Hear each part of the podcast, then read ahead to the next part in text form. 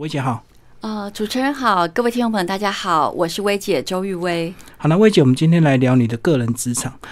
你在大学念的是企管相关的，这个是你本来的兴趣吗？当初是怎么样读到这个科系的？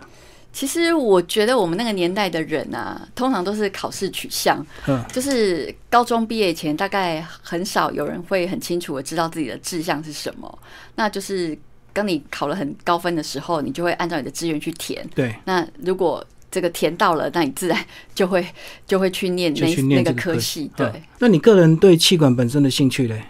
一开始兴趣没有很高，但是其实越念越觉得这其实是蛮有趣的，而且还可以把你这样子的一个企管理论套用到你的人生。嗯，对，人生很多的事情其实都可以，你会发现都就是殊途同归。就人生的这个规划，其实跟企业管理也是蛮像的，对，都是需要管理的。对对对。那男女生的比例耶？那你说，其实因为我们是文组，所以其实女生比较多，对对对。不过比起一般中文系、外文系，我们系上，因为我是念的是国贸系，其实国贸系的男女比较没有那么失衡啊。嗯，比较平均一点就对了。对对对，比较平均。那后来念完之后，其实你是先工作一段时间嘛，哈。对。那后来才等到这个教育部，你那时候考量是怎么样？就是先工作，后来才去考这个教育部的公费。嗯。应该说我其实从大学的时候我就一直很想要出国，所以我那个年代的同学其实蛮多人是走国内研究所直升。嗯，对，那可是因为我就是想要出国，所以我那时候我就没有直升。那但是因为我家其实就是家境小康，其实没有根本不太可能可以供我出国读书啦。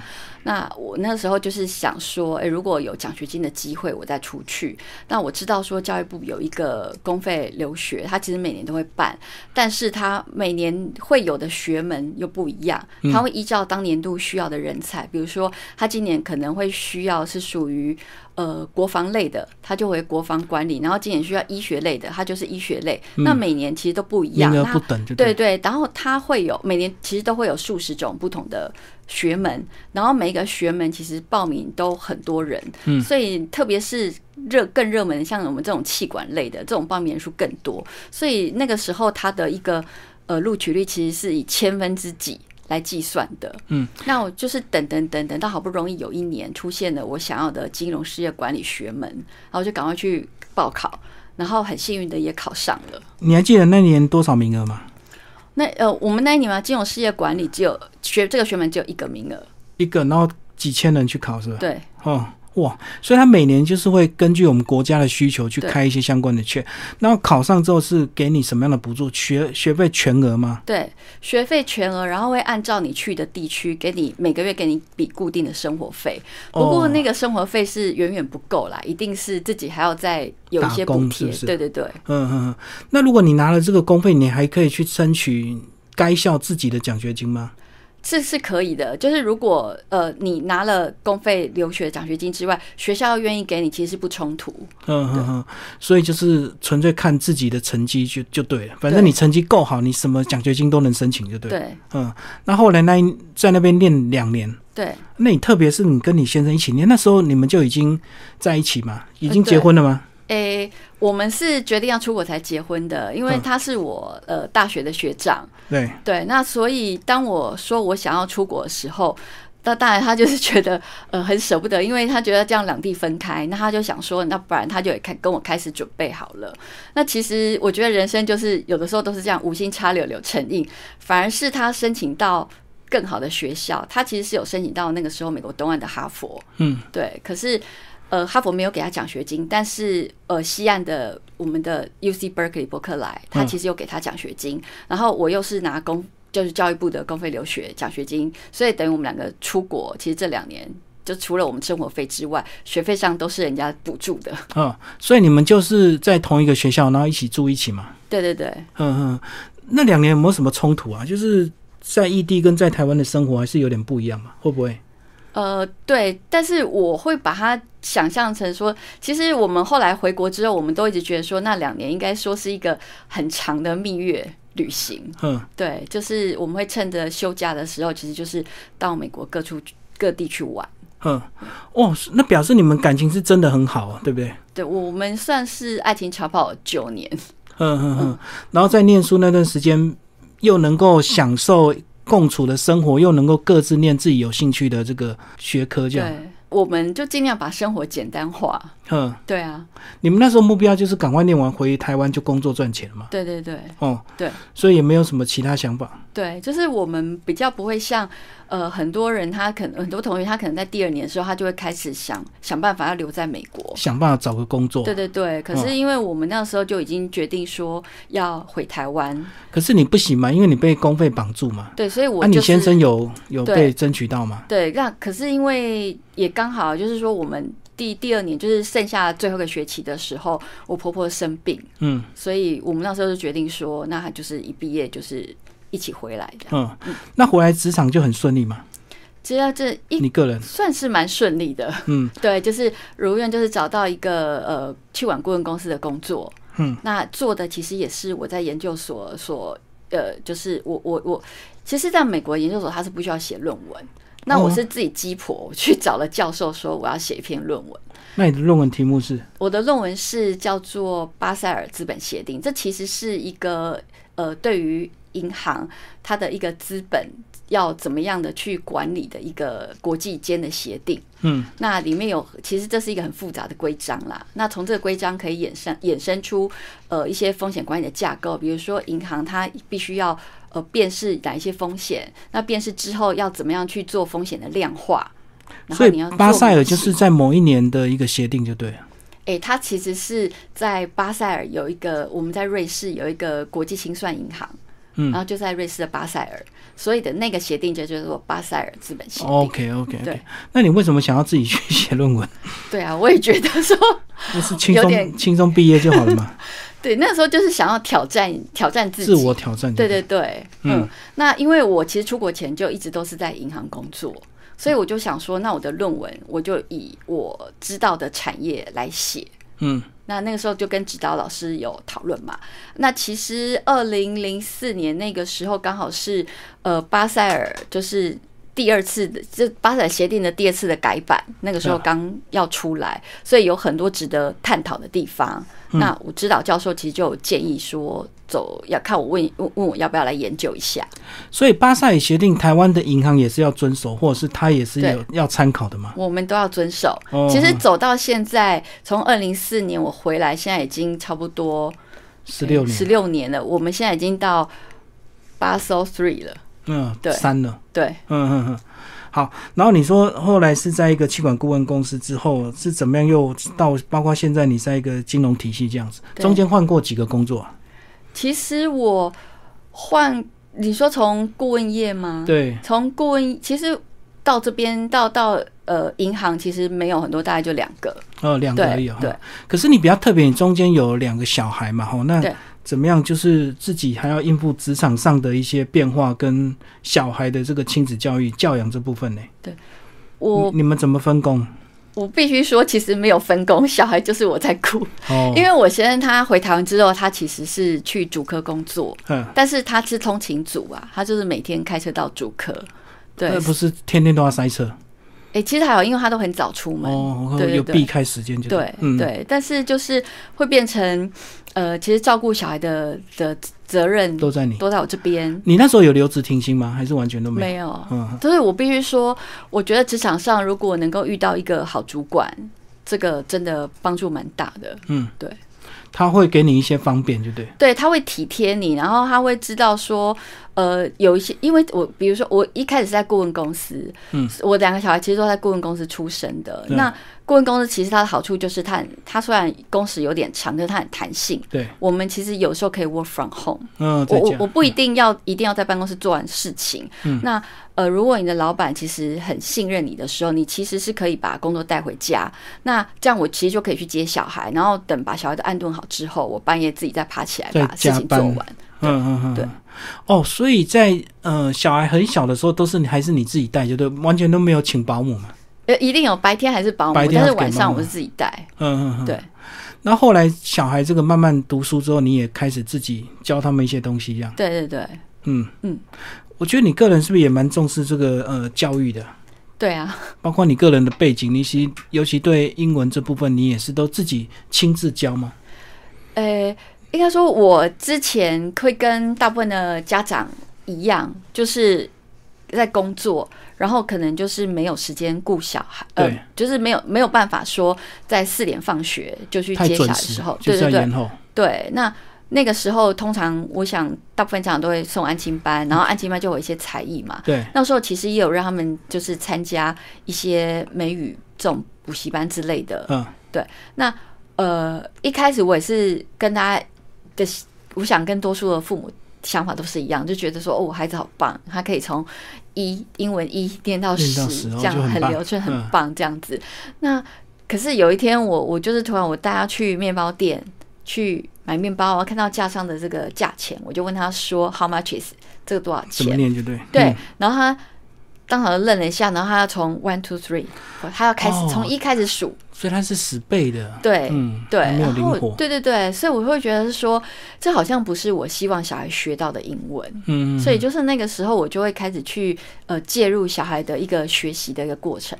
可是我又跟一般的家长不太一样，因为我知道很多的爸爸妈妈，他可能就是他在小孩的功课啊或者什么，他会介入比较深，对，比如说他会帮他看功课，如果写的不好，他会把它擦掉，嗯，对，或者是说他会盯着他的考试成绩或什么。那这部分我其实我是完全放任的，嗯，就是我会觉得是说功课是你自己要完成，你今天应该要写多少功课，你自己联络簿没有抄到，你忘记写了，那你隔天自己去被老师处罚，这是你的事情，自己承担就对。对对对，因为小时候我妈也是这样教我的。可是你那时候自己在教的时候，有没有一些亲子冲突啊？因为很多人都不太喜欢自己教自己的小孩，就是那种耐心跟一般外面的老师不太一样，你自己觉得嘞？对，我的确，我觉得有时候当你在忙的时候，对，或是让你时间有限。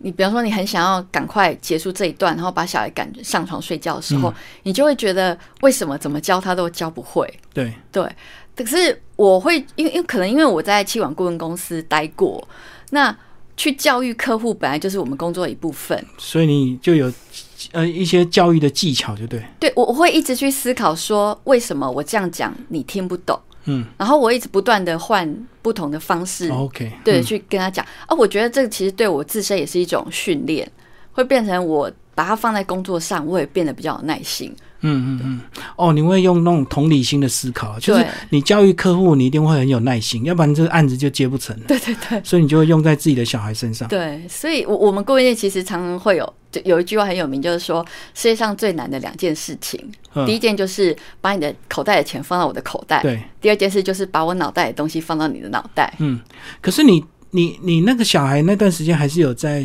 外面学，那你怎么跟他的英文老师沟通？就说如果你让那个英文老师知道你的背景，会不会让这些老师有一些压力这样子？哦，其实后来我就没有让我小孩继续上。在外面上，对对对，就全部都自己带就对。对对对，我就自己带，所以才会有这些我在脸书上分享我这些亲子英语共学的经验。嗯，那其实不可讳言，有很多的爸爸妈妈他会问我说：“哎，我到底要不要让我小孩去补习？”嗯，我觉得要不要补习，这好像是台湾很多父母心里面的一个疑问啊。对，那我当然不是否定补习的功能，因为的确就是当你父母你没有时间，或是你觉得你没有能力的时候，你把他送去一个补习班，总比他什么东西都没做来得好。有做一点总比什么都没做好。对，嗯，但是如果我们因此就认为说我只要送补习班就什么事情都结束的话，那好像又有点太天真了，因为有的时候你还是要去就是要关注到底小孩在补习班里学到了什么。那回来的时候，如果可以再跟他做一个练习，其实会把你在补习费能够做一个更有效率的一个运用。就是不是花钱解决问题，有时候花钱之后还是要更多的陪伴跟关心就对了。对对对，就是说你送小孩去补习，你要把钱花在刀口上，可是并不是说你就是把小孩送去就不管了，就是不能把补习班当安亲班就对。对对对，还是要跟补习班的老师做一些讨论，或要了解他的一些进度。对，好，那后来呢？这个小孩慢慢大了之后，你的职场是不是又有一些变化？就是现在在银行端的这个风险管理，先跟我们讲风险管理的概念好。好，其实我们都知道，应该说，人生当中本来就是到处充满各种风险，那银行为什么它特别要重视风险管理？因为银行本身就是承担风险换取报酬的。对，比如说他今天收受你的存款，他要去保管你的存款，他本身就承受了一些风险，然后他要把你的存款拿去放款，拿去再投资，他又是承受了另外一种风险，所以他必须要能够管理好他的风险，他才能够确保说他没有当存款户要来领钱的时候，他不会付不出来。对，那风险管理衍生就是从以前一开始一直演变到现在，已经变成了一个很大很大的一个学问。就有人说风险管理其实是一个艺术，它的种类啊，管理的方式啊，从质化一直演变到量化模型。所以我们部门其实应该说各种人才都有，我们有就是专长于这种类似像内部控制的专才，然后也有这种对数学非常厉害的数学博士，他可以帮我们跑任何的模型，然后也有资讯专家，他可以去想会有什么样的一个资安的漏洞等等，就是要集合很多人不同的一个才能才华，他的专业，然后才能够把一个银行的这个风险管理做得好。所以银行不能像那个投资公司一样一昧的追求报酬，对不对？他还是要一定严格的控管，因为随时也是会有人随时要把钱领走。对对对，对，因为我们过去看到那些雷曼兄弟，其实就是因为投资银行才会出问题嘛。对，其实投资银行不是说他们没有自己的风险管理，可是这其实就是你风险管理的功能有没有得到发挥。如果说今天银行只是为了追求报酬，可是他承受了他不应该他承担不起的风险，那这个其实就会很容易出事情。好，所以银行相对还是稳健一点啦。所以为什么很多这个退休人士还是习惯放定存，就对，不太去敢买所谓的股票或基金这样。对，其实有一点就是你如果不知道那是什么东西，就绝对不要碰，这是最简单的，不管理专怎么跟你说。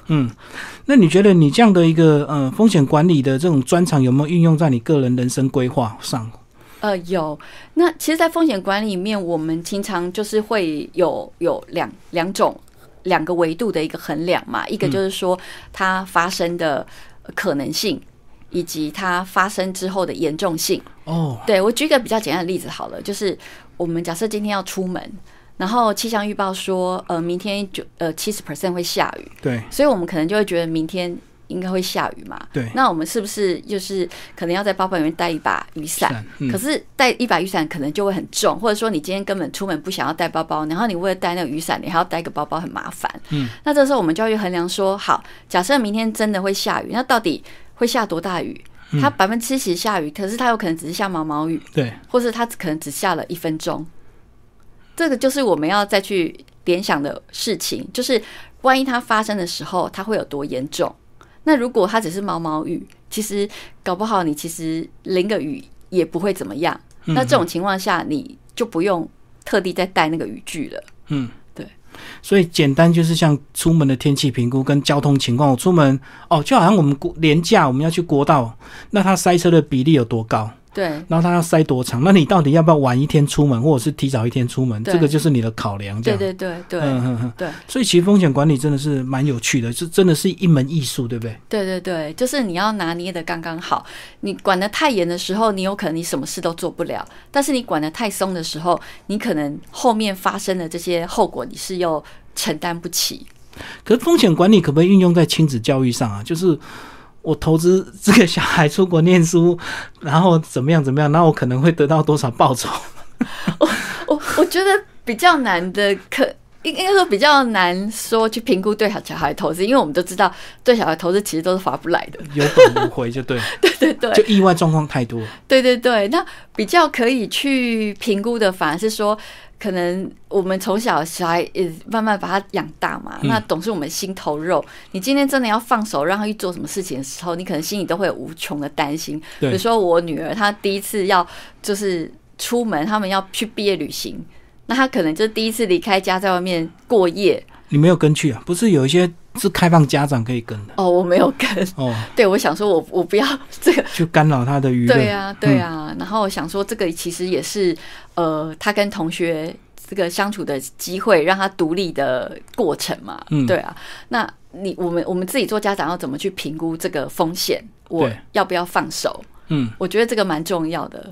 我觉得这个小孩风险当然是比较难评估啊，因为他毕竟他是独立的个体，那其实自己是最好管控的，对不对？就是好像你下班你到底要娱乐还是你下班要去补习，对，这个可能就影响到你未来职场上的一些升迁这样子。对对对。好，那风险管理如果是应用在一般企业又有什么样的一个效果？我们刚刚讲的是银行它比较受严格的管控，所以它有一定非常严格的一个标准，那如果是一般企业咧？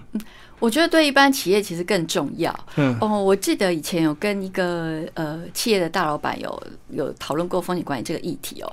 那其实他那个时候他就有一个感触说，其实风险管理对大企业很重要。然后为什么中小企业这种小企业或是刚起步的这种创业的，他其实反而他不会去管太多风险管理，是因为对他来讲，他的损失是有限的，因为他什么都没有，还没赚到钱。对对对，可是当你什么都有的时候就要更小心，你就要做风险管理了。像李嘉诚，我想大家应该都有听过嘛，就是香港很有名的一个首富。对对，香港的首富，他其实他自己有讲过，他说他其实 99% 的时间他都是在做他整个集团的风险管理。嗯，对，所以为什么这一次就是在这个他很早就把香港的地产全部都卖掉，所以他就躲过这一波香港地产下跌的风险。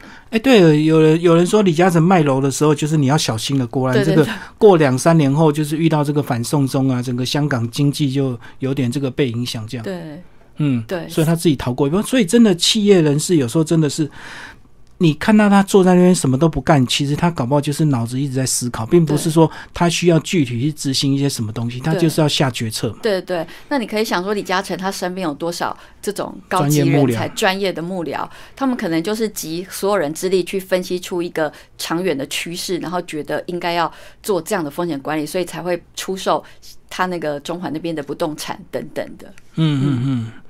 要不要讲一下李先生？那李先生的职场呢，是不是一路也是像你这样这么多年一路顺遂？对，其实也是差不多，只不过说我们两个走的方向不同，我比较是金融业，他是科技业。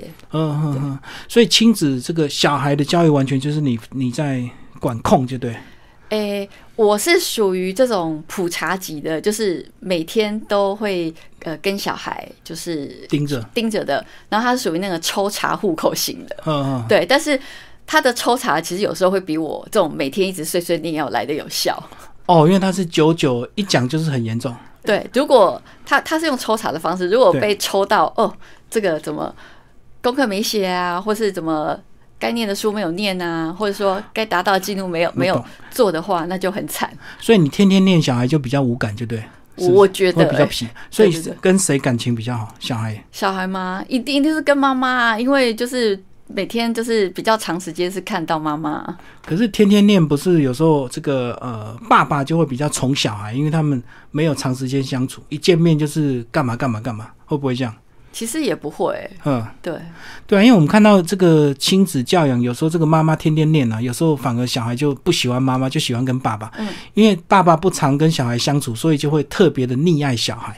我们家的爸爸是不会。所以你们两个都算是一个比较理性的家庭啊。对，其实就是可能夫妻之间要轮流去扮演不同的角色啊，就是如果你要扮白脸不能够两个同时都是白的，扮黑脸不能两个同时黑的，因为我觉得这样孩子他的情绪会没有出口，所以一定是要 always 是有一个人要比较严格，然后一个人是要比较这个温柔一点。所以他也是动态调整，对，不是白到底或黑到底。对对对，因为你一直让，没错，你一直让一个爸爸或是妈妈一直扮黑脸的话，其实我觉得这样对那个爸爸妈妈其实并不公平，对黑脸的很不公平，对黑脸的不公平。好，那你们两个都算比较高的这个知识背景啊，教育水平，那你们是不是对自己的小孩以后的规划是不是也有一些想法？我觉得，当然大家都是望子成龙、望女成凤，可是我觉得这个其实还是要看孩子的本身啊，并不是说我们两个今天这么高的学历，我的孩子就一定要复制我们那么高的学历。我是希望我的小孩能够找到他自己真的一个志趣，然后他能够依照他的兴趣去发展。所以你也没有规划说他一定要到国外念书怎么样，就完全看他们自己。对对对，嗯，我其实都常跟他们讲，因为我自己出国，我跟我先生我们出国其实都是靠自己，所以他们也要靠自己。对，我都跟他们讲说你们要靠自己，你不会让他靠就对。对对对，嗯，所以出国还是自己想办法，不管是找奖学金或是对助学贷款。对，我们想说也许这样搞不好小孩更有上进心。哦，对了，因为花自己的钱嘛。对，因为现在很多小孩是爸妈捧一笔钱，我求你出国读书，小孩都不愿意。对啊，从出生就开始帮他存就对。对啊，存到20岁就送钱给他出国。对，嗯，小孩就乱念，因为他已经不是自己的钱嘛。对，嗯，所以你以前都没有办助学贷款啊？没有欸。哦，那表示你们这个以前成绩都还不错，然后都能够拿到一些公费跟奖学金的这个，所以好好念书还是有一些好处啦。有。嗯，好，今天非常谢谢薇姐为大家介绍她的职场人生跟她的一些亲子教养的问题。好，谢谢。好，谢谢。